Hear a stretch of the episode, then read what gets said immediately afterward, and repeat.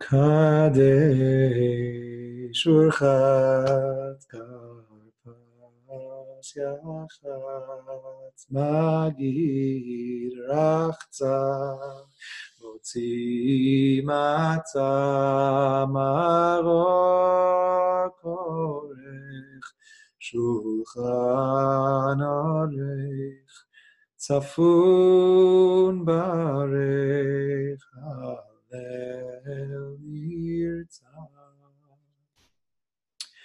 to speak about Hallel and Nirtza is, in some sense, not something that's possible. Because Hallel and Nirtza on Seder night is a state we need to arrive at. It's the state in which the darkness of night is shining like the brightness of day. Hallel is a prayer that's a daytime prayer. It's a morning prayer of celebration and praise, but on Seder night, we sing it at night. There are those who have the custom to even say Hallel in the evening prayers before we come home for Seder. And then we start saying part of the Hallel early on in the Magid when we're telling the story and we reach just a point of having to sing praises of God. And we complete the Hallel here as we begin the final stage of the Seder singing to God like we're here in the light of day, in the brightness of morning, singing a song here in the darkness of night that carries the tune of the daytime. And then Nirtza, Nirtza comes from the word Ritsui, which means desire, wanting, acceptance. In the temple, when an offering was brought, there was ritsui afterwards. There was knowing that your offering was accepted. The offering being consumed on God's altar and knowing, yes, your devotion is wanted. You and your offering are desired. At the end of this night, at the end of our offering of this night, we sing the songs of Nirtza. We sing the songs of knowing that we've been accepted, that we're desired, that this offering at God's table is embraced. These are the things that we're engaged in as the Seder reaches its close. And, and really, it's the culmination of the whole night, which is about a night that's transformed into day, about a darkness that shines brightly with light. The Exodus itself, when we actually left Egypt, when did it take place? It took place in the middle of the night, the final plague. And from that moment, we realized that our entire Exodus experience was one long night that could be transformed into redemption.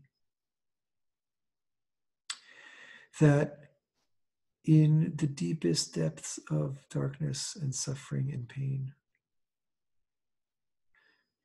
the possibility of redemption, the possibility of hope, of healing, of salvation, of life, is not vanquished, is not taken away.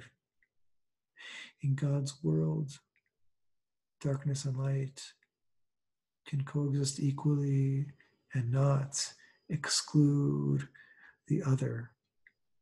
Towards the end of this night, we sing a song, We sing of all the salvations that took place in the middle of the night in the depth of darkness. And we end Karev Yom Asher Hulo Yom Laila. Bring close the day which is neither day nor night.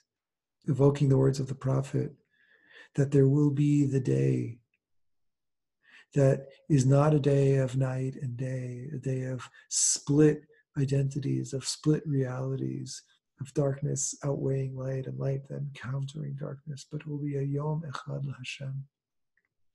It will be a day where we experience the wholeness of all the moments as taking place within the divine moment. That the darkness of night will shine to us like the brightness of day. This is what we are beginning to taste at the end of the Seder. This is the state that we may arrive at by going through all of these stages till we can release into the song of acceptance to that full ritsui of realization of I am embraced by God on this night.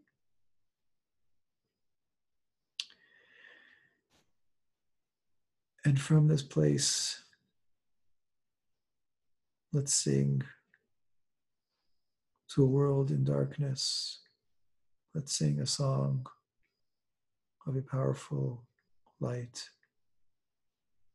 Let's sing through our darkness and from our darkness and in that song to carry the light of possibility, the light of hope that we may taste on this night, light of care that we may carry in our hearts today and every day, the light of preciousness of knowing that being alive itself is being redeemed, that to be alive is to be saved, to be part of this world, to care about this world, is to be walking on the path that God has shown us from the times of Egypt, where God said, I care about you enough to descend into your darkness and walk with you through that dark door into the unknown towards something greater. Did it look like something greater and brighter and lighter at every step along the way? No, it really didn't. It looked terrifying at most of the steps along the way. You remember how many times the children of Israel said, We want to go back to Egypt. It was easier, it was better. What did you take us out here to, to, to do? And yet, the Exodus is showing us that to walk with God and to be with God, even in darkness, is a greater light because it carries within it the possibility to be reborn with every step, to move out of what you've known until now, out of the strictures and constraints that is placed on you, and to move in to the unknown, which in its being unknown is already more open to something greater, to something redemptive, to something changing. We might not see the other end of this process at the end of a single night, but we can sing a song that embodies the knowing, the hopefulness, the place where we know our world can arrive. So I don't know how we're going to get there from here. But I do know one thing. I'm looking forward to hearing your song in the middle of the night, all the way over here. And hopefully you'll hear mine.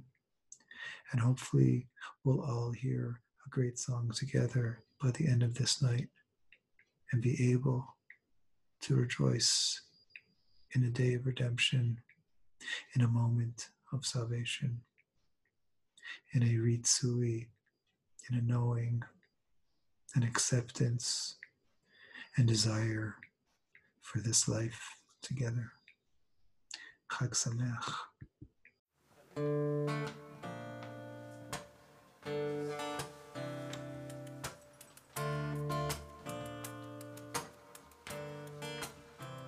This podcast is supported in part from a grant from the Hadar Institute.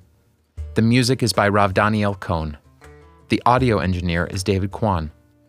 For more from the Shefa Podcast Network, visit our Facebook page and please subscribe and leave a review on Apple Podcasts.